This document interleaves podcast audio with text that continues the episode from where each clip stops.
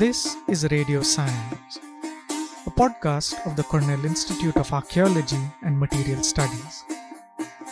Our mission is to probe the critical debates in archaeology through conversations with leading practitioners and the next generation of researchers.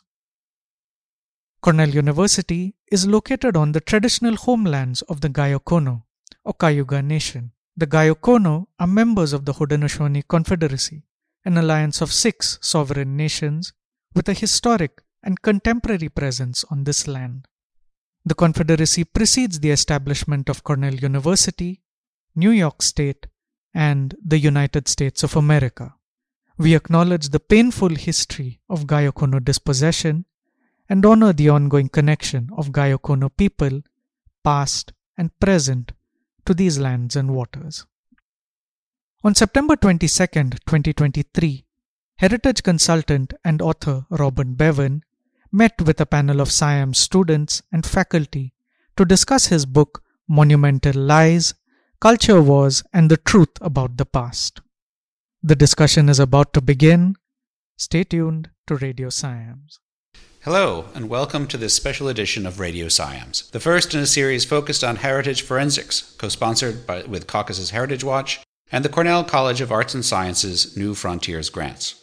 My name is Adam Smith. I'm the director of the Cornell Institute of Archaeology and Material Studies and co-director of Caucasus Heritage Watch. With me today as co-host of this discussion is Lori Katchadourian, associate professor in Near Eastern Studies and anthropology here at Cornell and also co-director of Caucasus Heritage Watch. Hello. Lori and I are very pleased to welcome our guest today. Robert Bevan is the director of Authentic Future, a U K-based heritage consultancy, as well as a well-known journalist, author, and critic. In addition to his regular contributions to the Evening Standard and The Guardian, he is the author of two key texts on the precarity of cultural heritage in the early twenty-first century. The first, The Destruction of Memory, Architecture at War, details how calculated acts of cultural annihilation have pushed archeo- architectural heritage to the center of modern conflicts. His latest book, published in twenty twenty-two, is Monumental Lies, Culture Wars and the Truth About the Past. Monumental Lies examines how the past has been weaponized by right-wing ideologies in the global culture wars and argues for the reassertion of a progressive, honest approach to the tangible fabric of the monumental landscape. And it is Monumental Lies that will be the catalyzing text for this conversation, as we explore the relationship between heritage dismantled and disfigured and our imagination of possible futures. Our panel today also includes three student members of CIAMS, and they will introduce themselves in turn as our conversation unfolds. But first, Robert Bevan, thanks so much for joining us today. Uh, in opening the conversation today, I'm going to pass the mic to my colleague, Professor Katchadourian. Lori? Thanks, Adam. Rob, it's great to have you here today. I wanted to kick things off by asking a rather broad question, and I wonder if you could share with our listeners, many of whom probably have not yet read Monumental Lies, uh, what you tried to accomplish in this book, what you see as its most salient or um, provocative arguments and most significant contributions to the conversations around monuments, architecture, heritage, and struggles over the past. So the bits that you you feel are the most kind of important Uh, nuggets in the project? Gosh, well, I'd, the first thing I would say is not just about monuments or statues. It's about monuments and statues within the context of the wider built environment and how politics and ideology are played out in that context, um, as particularly in terms of um, the culture wars today, and the struggles over contested um, monuments of the past, but also looking at um, hot wars as well. Um, and in that way, it's continuation of the destruction of memory, in that it's looking, bringing those arguments up to date, looking what happened in Syria, for instance, and the, uh, that sort of iconoclastic period, and what that has meant for some of the main actors in the field, such as UNESCO, and where they're going, and, and the implications of the changes in attitudes for the material culture and material culture as the evidence of history. Um, hello, my name is Rafael. I'm a forty year student in the anthropology department in the archaeology track. And, well, I would like to ask about an absence. You talk quite a lot about Stone Mountain, but, and well, dialectics as well. And there's the, so to speak, dialectical twin of Stone Mountain that's not mentioned at all, Mount Rushmore, which is also a picture of white supremacy over the landscape, broken treaties and genocide, and erected by, I can't remember if he was actually a Ku Klux Klan member or just a sympathizer. Same sculptor. Yeah. Involved in both at one point. Yeah. And yeah, I, I don't, well, I think people who sympathize with the Confederacy are very much shunned in most of society, but Mount Rushmore is not necessarily recognized as a picture of what it means to the Lakota and what do we do with those monuments. I think that's true, and um, that, that Mount Rushmore has escaped critique in the way uh, some other problematic past presidents have escaped critique. Um, I think people are starting the, with the most egregious places, um, and then we can discuss other places too. Um, But what, what those kind of huge monuments, absolutely vast, are particularly difficult to deal with. Um, what on earth do you do? Um, and, um, for Stone Mountain, for instance, I think, um, a, a black activist suggested, um, that we have a freedom bell uh, recording Martin Luther King's speech at the top of it. And I think you're not going to erase something of that scale. All right. So it's additions, it's layers, it's commentary, it's counter memorials that comment on what's there that are going to be the way forward, I think. But how you achieve that at a, at a meaningful scale is obviously different, difficult because the original is, is so, so vast. Um, hi, I'm Faridah. I am a PhD student in the Science and Technology Studies Department working on the history of archaeology and religion. Um, and I have a question that kind of relates to what you were just talking about, which is you kind of say at the end of your book that the way to deal with um, monuments and memorials toward things that are, you know, when you look at them historically, pretty bad. White supremacy, not great. Just going to say it, obviously. Um, but would you consider that the memorial...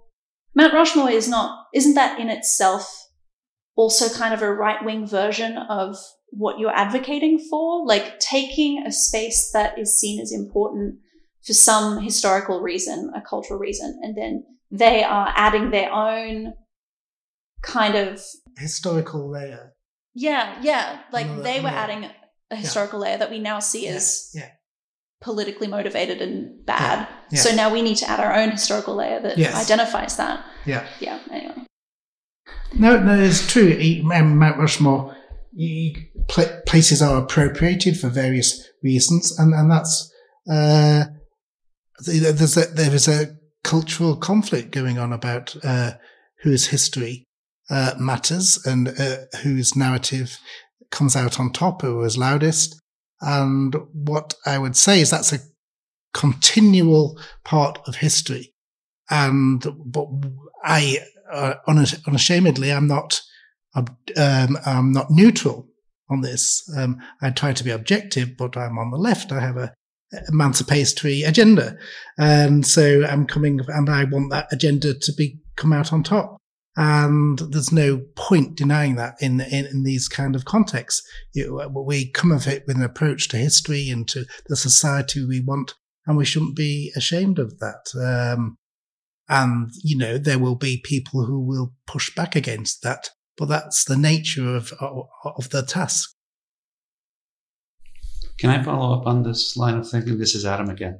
Um, because it, it, what I'm interested in is the way in which what is oftentimes phrased as a combat between, say, a true history and an ideological history yeah. is actually a power contest between two ideological yeah. histories. So how do we escape that conundrum of reducing the the past to merely uh, kind of rush them on like it just depends on your ideological point of view, because that's where you end up with the evacuation of truth yeah. that you document really nicely in your book about once you no longer have a commitment to truth. It's, you know, it's, it's the whole edifice collapses and it can be anybody's past and it becomes manufactured anyway. But you're desperate in the book to hold on to that sense that there is an honest monumental landscape that yeah. we haven't built yet. I think what I'm saying is that the, uh, that the, the, there are the facts of history, and then the, there's the way the historical narratives emerge, and they're two different things. But the facts of history, architectural history, monuments, they're the material, the material objects, the facts that uh, allow us to um, understand the past and evidence the past. There will be different ma- uses made of that material. Uh, and we can counter something as being more accurate or inaccurate, truthful, truthful or lies. But what I am trying to do is looking at ways of intervening in, say, contested sites in ways that allow the f- material evidence, the factual evidence to remain in situ. Mm-hmm. Hi, this is Jaimie Luria. I just want to second that, but I'll introduce myself. I'm a fifth year PhD candidate in anthropology, um, an ethnographer of difficult heritage um, issues. And I'm really excited about this book. Um, thank you for being here. Following this trail on um, the matter of heritage, sort of the material media that we're looking at, I find this discussion that you're framing in terms of the limits of the architectural to be really compelling, because in my own work, I'm, I'm really trying to find sort of where the fact and fiction begin and end with regards to the material built environment, and also perhaps how they make each other um, through the stories. And you mentioned in your lecture earlier today that you're sort of wary of, of giving symbols too much power. Um, and you also, I'm quoting you if that's all right, you mentioned that stories can be more important than the monuments themselves. And so I'm trying to understand maybe, can the architecture be separated from the story or from the heritage? Meaning heritage as a, as a story-making um, yeah.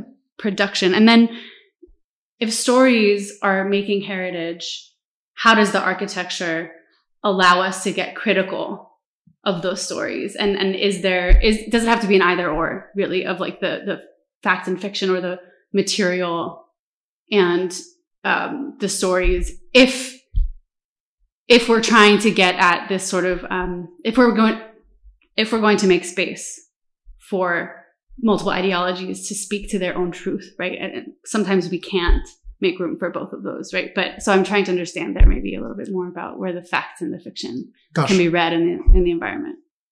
That's a difficult one. Um, I, I, I think what I'm saying, and there's a polemical aspect to the book, is that there is an illusion about the agency or the power or the efficacy that ma- ma- the material object has and the, and the uh, effect it has on people.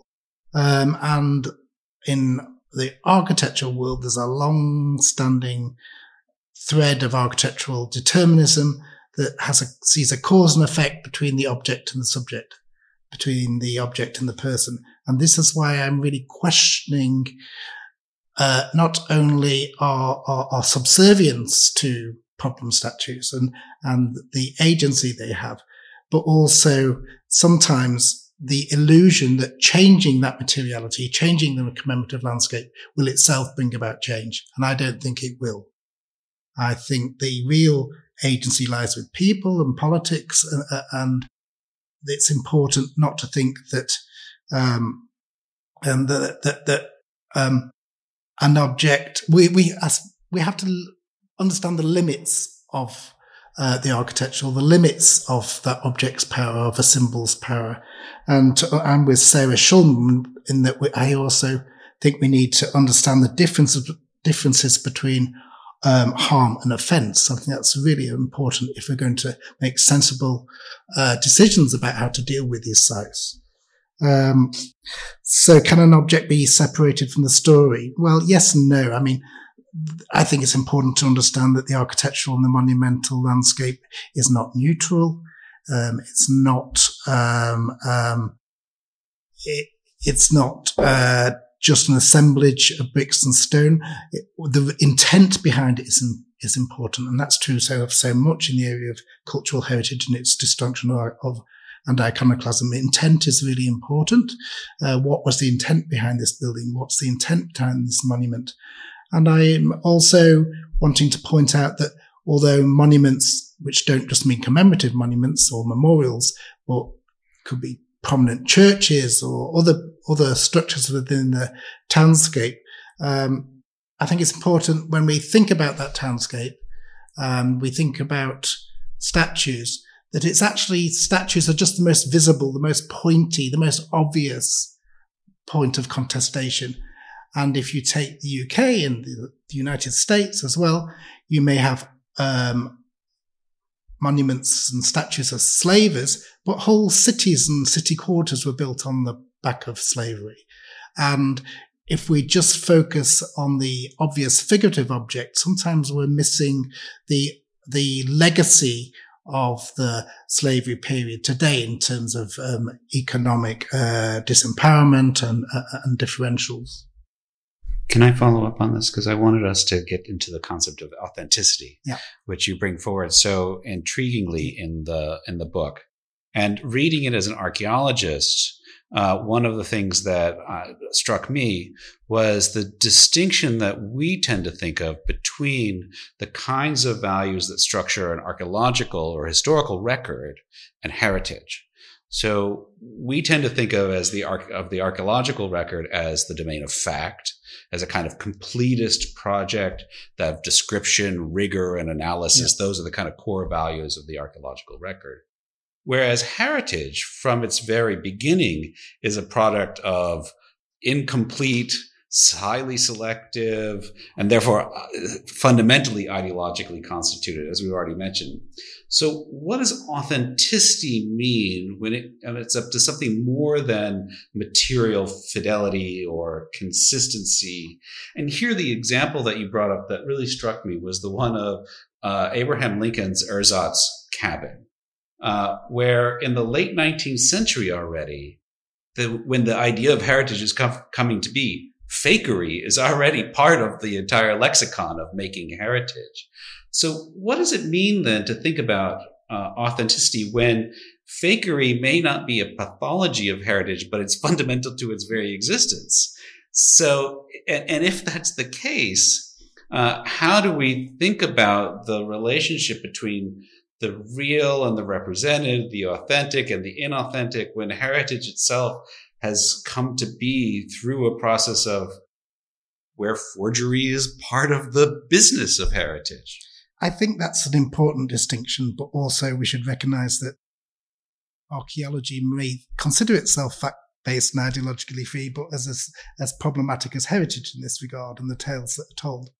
Um, heritage, yes, it's about, there's almost a a, a, a central role it plays in terms of imagined communities, inventing traditions, uh, binding nationhoods together, um, defining in-groups and out-groups. And yes, that's all problematic. And um, where authenticity sits is not to um, try and arbitrate between those narratives, but to provide the original material uh, with through which to discuss them. And if that material isn't original, as in Lincoln's cabin, where it's not, there's actually more than one cabin combined in there at one point, or um, a rebuilt church or palace in Germany or Poland, I think we need to distinguish between uh, the the actual material of history and often reconstructions that can obscure that history. They can elide uh, periods, they can completely erase periods of history. And I, that what worries me, particularly in places like Germany today, where places that were destroyed in the Second World War are being reconstructed as if the Second World War and Hitler never happened. If you exclude those facts from history and sometimes voids matter as much as presence, then you are you are manipulating the historical record in, in ways that can be problematic in the future. And the example I give in the book, a primary example, is uh, the record of Auschwitz and uh, how the uh, reconstruction of a of one of the crematoria for um, tourism and memorial purposes actually caused problems because Holocaust deniers use its uh, uh, its falsity, because it is a reconstruction, to uh, as part of an argument that the that this didn't happen. And so we need our evidence to be real if we are going to make a case. This is Lori again. Um, one of the arguments it seems that you develop across the book is to sort of reject the notion that the choice is between bad faith, retain and explain, and tearing down harmful or offensive monuments. And that percolates until we get to the sort of concluding chapters where we begin to see what this alternative third way, this alternative vision Uh, consists of, and you talk about layering and changing the meaning without uh, destroying the material fabric and so forth. And all of those interventions that offer a kind of glimmer of hope or optimism for an alternative path, they are, they're all very local. They, they are at the municipal level or the level of the individual artist. They're also sometimes very fleeting. Something is, there's an intervention that is then reversed and so forth. Um, or it scales up a bit to municipal levels where there's a competition for an intervention of layering and, and re- redefinition. I want to ask where that might, how that might play out at the international level, because you're also very skeptical of UNESCO, rightly so. I share those sentiments and its capacity to intervene adequately in contexts of conflict and destruction and so forth. So what is the vision for international interventions on um, conflicts over heritage and the past and architecture and mem- memorials and so forth? Um, can we see any indications or any sort of signs of some more hopeful uh, development at the level of interna- at the in- level of international heritage? There are little stirrings, I think, um, internationally, and I think where those stirrings are going to be helpful or hopeful for the future are where the uh, concern for the material world of cultural heritage meets the needs for humanitarian uh, involvement and human rights, and that we understand more closely that the fate of a material culture or a culture uh, and the fate of the people who produce that culture are intertwined. And I'm involved in organizations like Blue Shield and um, ICOMOS, the International Council on Monuments and Sites, which to date have been very focused on either material heritage or intangible heritage. But only recently, in the last decade or so, has the, there's interlinks between the fate of humanity and the fate of communities and, and the, and the physical world around them started. Those links have only, only now being made. And sometimes they're being made in poor ways, I argue in the book, uh, in ways that UNESCO are championing the idea that the reconstruction of destroyed heritage and conflicts can lead to reconciliation.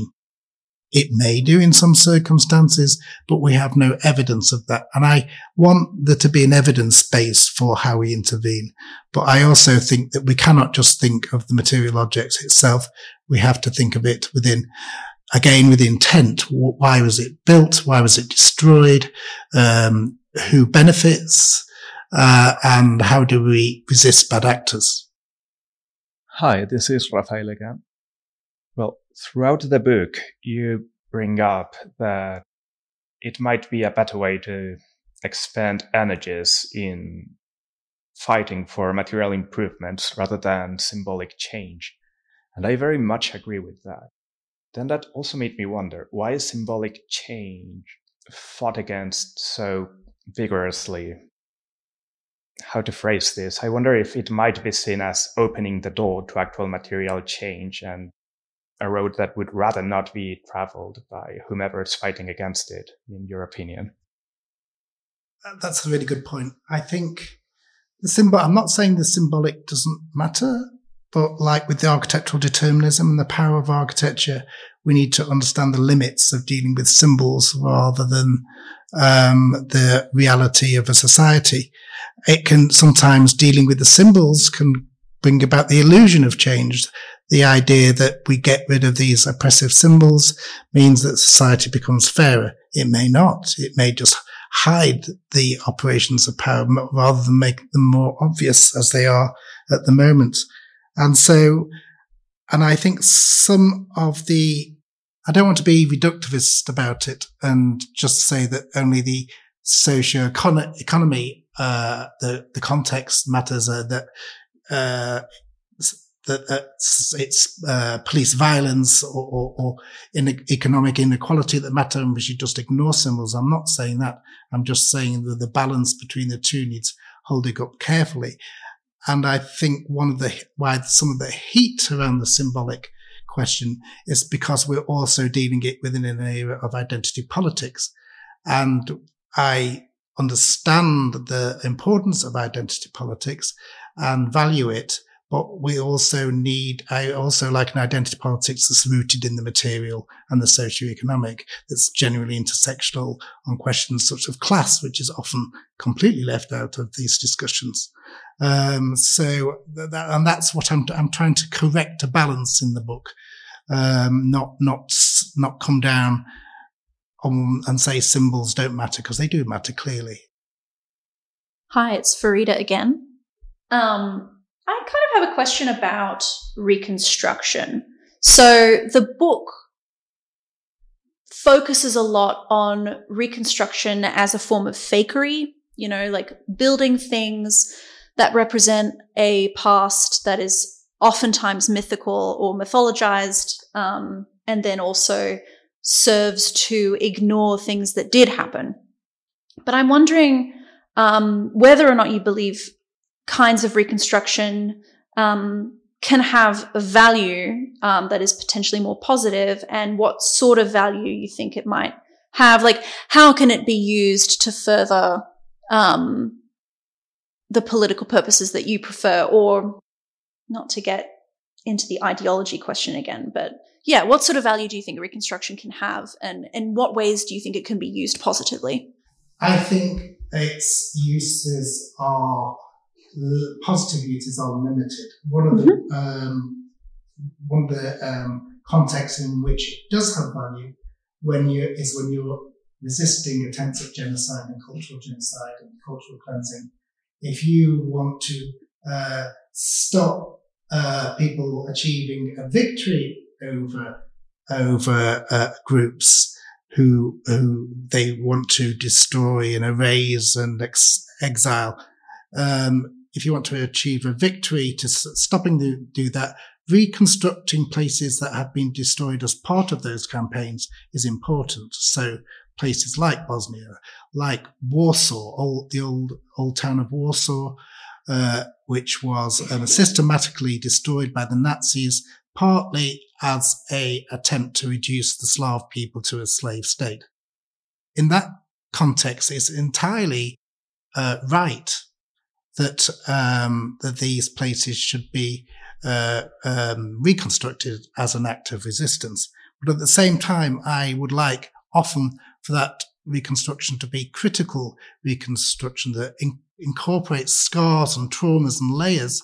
So you see the history, you see the changes, you see you see the the gaps uh, and the wounds. Um so you get the whole of history there, and that you also understand that the reconstructed building in front of you is not the same as the building that vanished.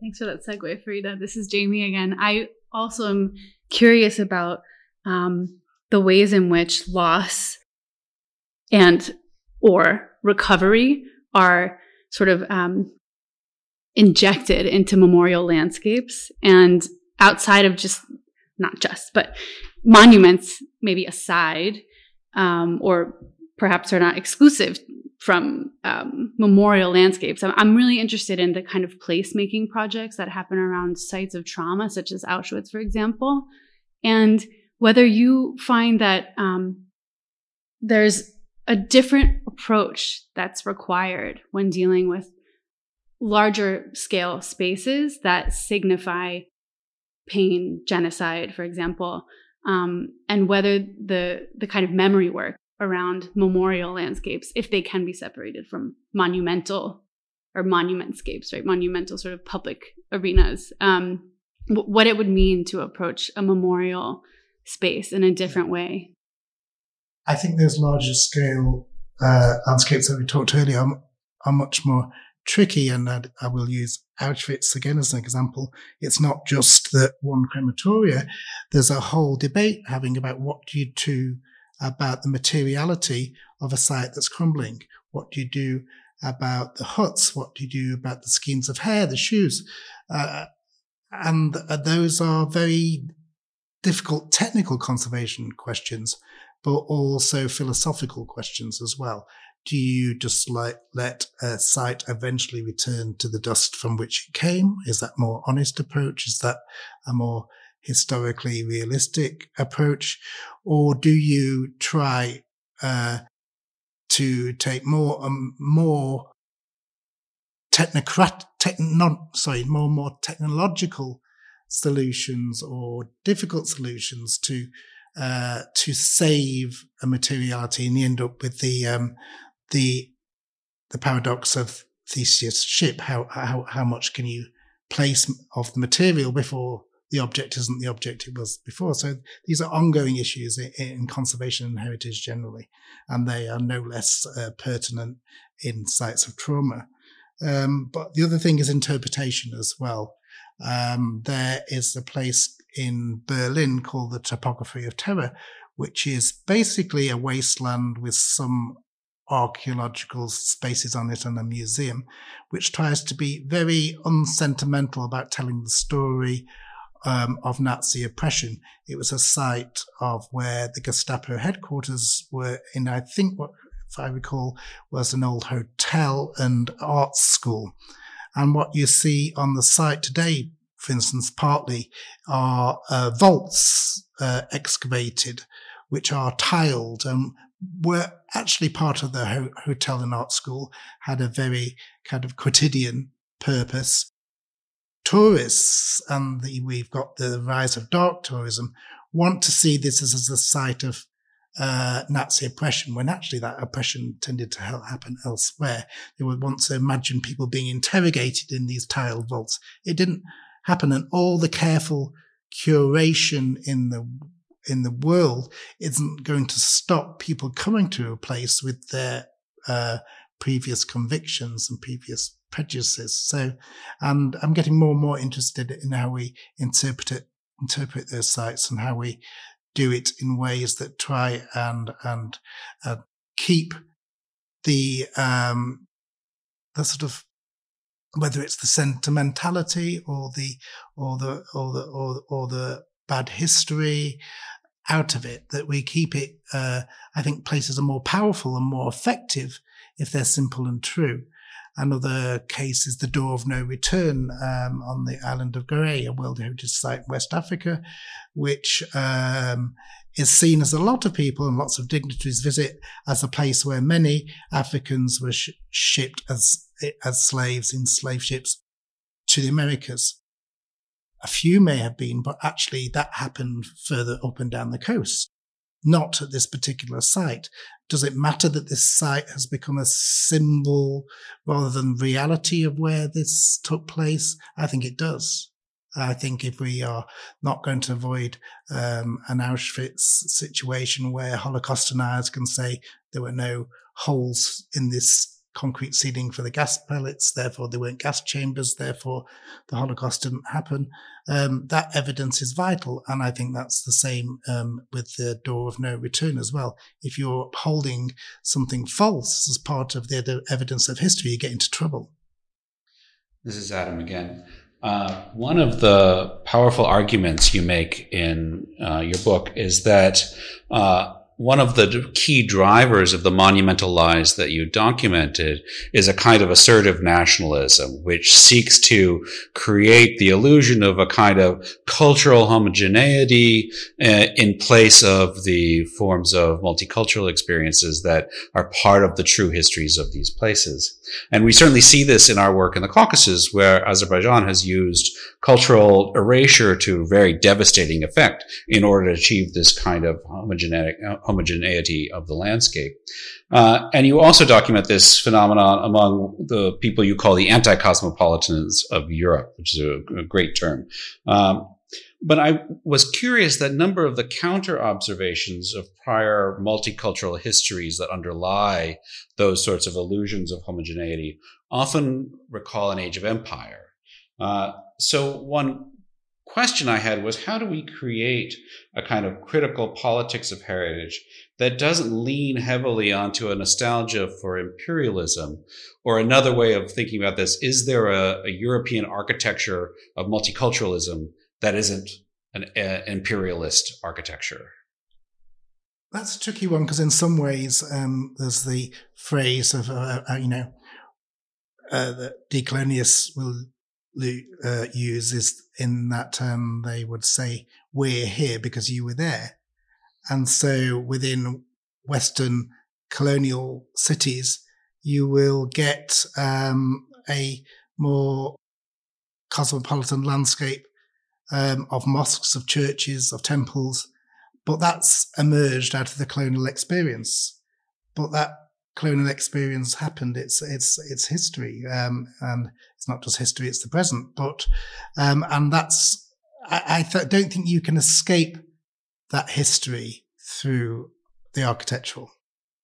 Um, and what I'm concerned about in the book is, for instance, I talk a lot about campaigns in European cities and Australia to resist the building of new mosques. Or uh, one right wing journalist in the U K has argued that we, you know, we should destroy mosques where one of the attendees is later associated with terrorism.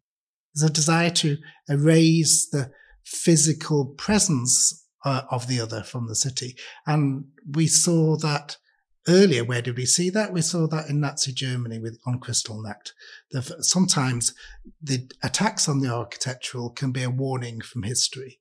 They can be a presage of attacks on people. It's easier to break a window than it is to kill someone. So I'm very interested in how we can incorporate the fate of heritage and cultural sites into things such as genocide early warning systems. Um, that's only in its infancy. People are starting to look at it a little more, but I think it's really important. What the, the, the fate of material heritage can be a warning bell.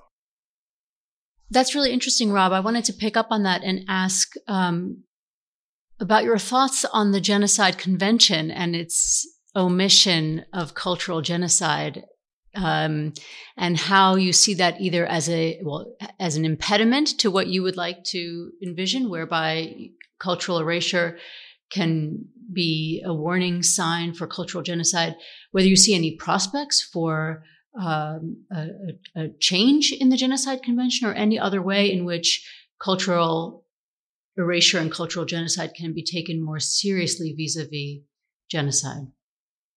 Yeah, that's a very good question. And it's something I deal with a little in Monumental Lies and more in the previous book, but it's an ongoing concern.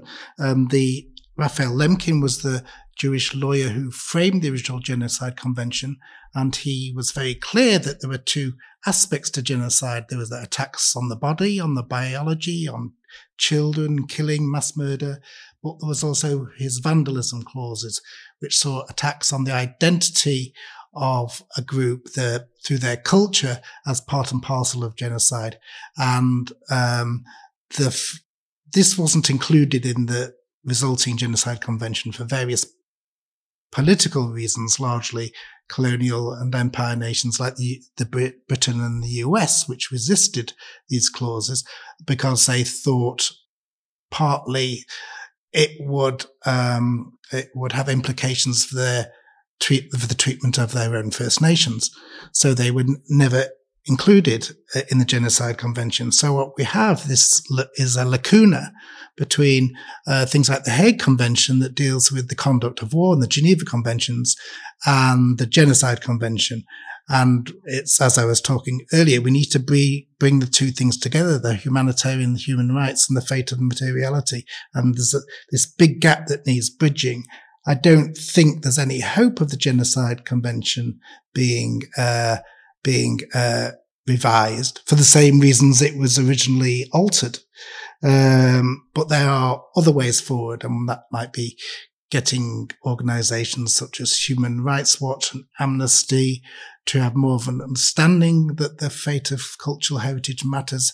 It's only, again, there's only inklings that they're beginning to take that on board, but I'm hoping that they will more in future. And so there's sort of ways around it.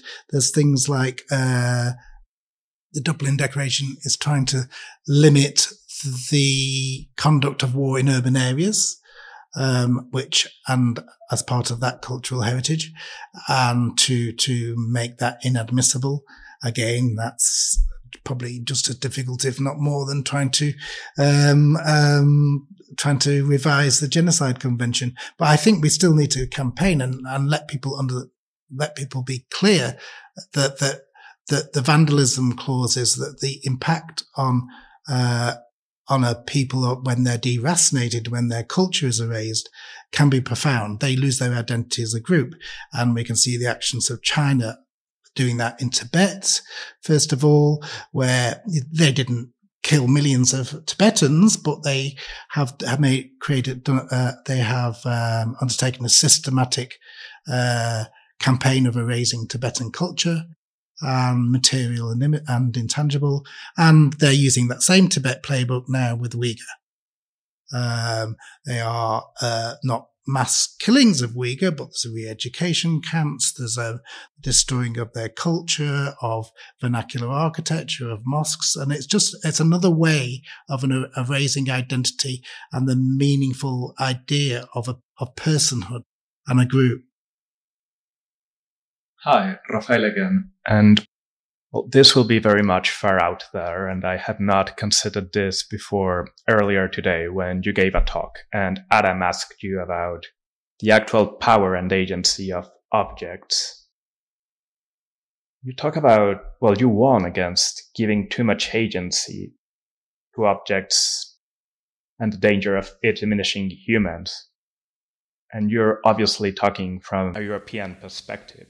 I would very much have agreed with that until very recently when I started reading about Andean ontologies.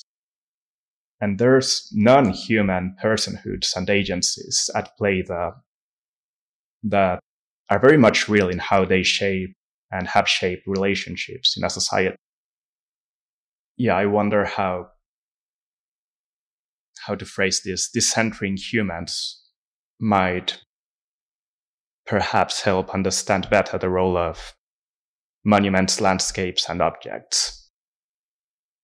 It's not, to be honest, it's not an area I know much about um, in terms of the, the Andean Connect uh, example you give, but I would say that we always have to think contextually, and what might be the response in uh, in one culture isn't same response in another, and there has to be a grassroots local way of of determining the future of contested sites rather than a top-down and a uniform approach. Every site is different, and I I'm not I'm not I, I set forward a schema of layering and turning sites of honor into sites of shame in the book, but I'm not saying that that's what you do in every circumstance.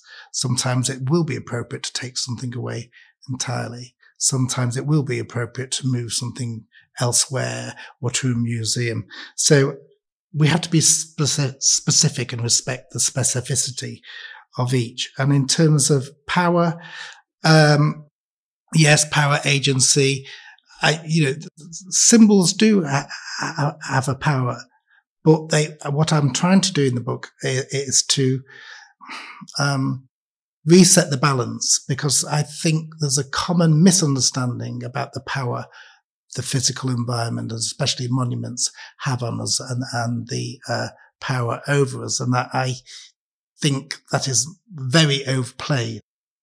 And I'm trying to correct, be a, something of a corrective. Hi, it's Faridah again. I kind of have a pragmatic question, I guess, about designating culture.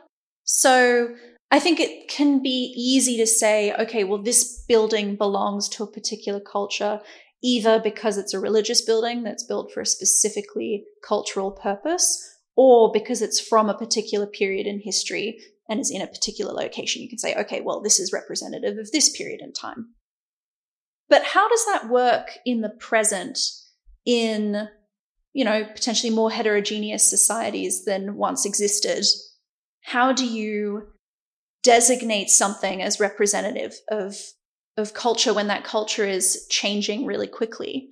Um, what are your thoughts on that as a topic, generally speaking?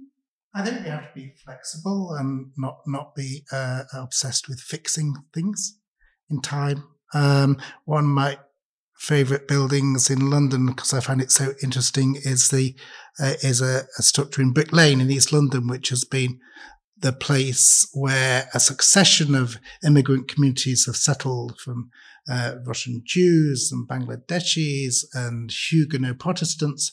And this uh, building has been used as a chapel. It's been used as a synagogue. It's now a mosque.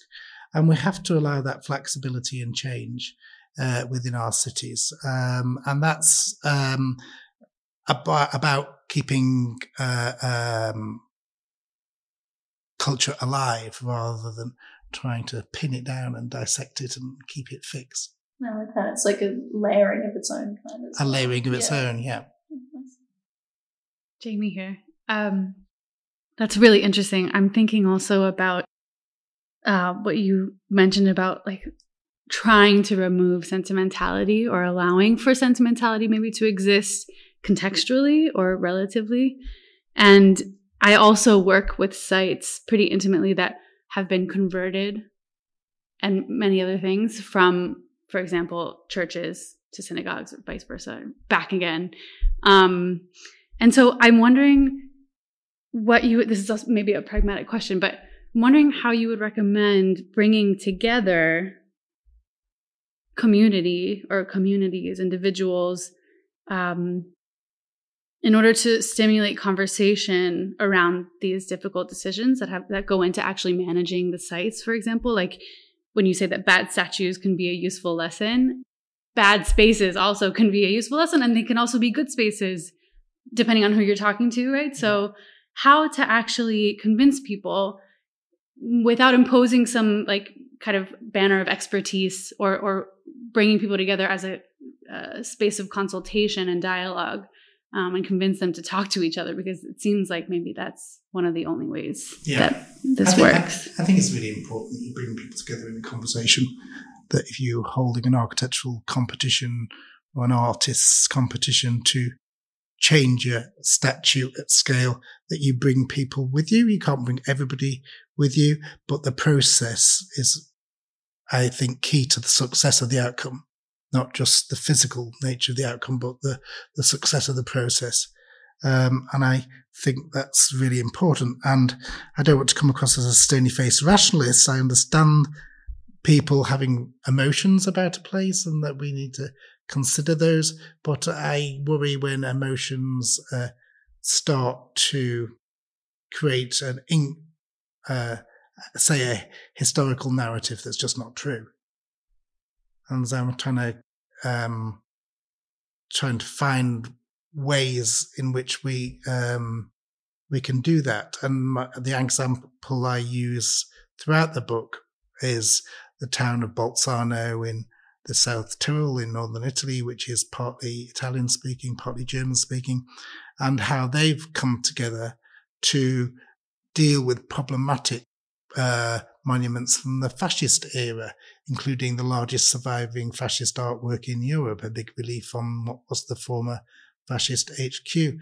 Um, and they've, uh, do you, there's arguments to remove it, to cover it up, Um, but instead they decided to hang L E D letters in front of it in the various local languages, saying, with a Hannah Arendt quote, saying, "No one has the right to obey," which is a, like a comment on the fascist slogan and undercuts its meaning. And so you still have the original monument behind, which people can understand, and but you have it undercut and its meaning commented upon by what's in front of it. And I think those are very subtle, simple ways in which you could you could you can um, change the dialogue. It's always very useful to give Hannah Arendt the last word in any conversation. So unfortunately, that's all the time we have for today. Our thanks to Robert Bevan for helping us to create the kind of thoughtful dialogue that clearly is fundamental to the way in which the heritage needs to take shape over the coming years and decades. Uh, I want to uh, thank you uh, for your appearance here today, and also note for our listeners that Monumental Lies is available now from your local independent bookseller, wherever that person might be. Uh, my thanks also to Professor Katchadourian, Rafael Cruz Gil, Jaimie Luria, and Faridah Laffan for giving us today this wonderful conversation. And thank you for listening to Radio CIAMS. You've been listening to Radio CIAMS, a podcast of the Cornell Institute of Archaeology and Material Studies. Our next podcast will be with Jacob Dam from Cornell University. Radio CIAMS is produced in collaboration with the American Anthropological Association. Thanks for listening.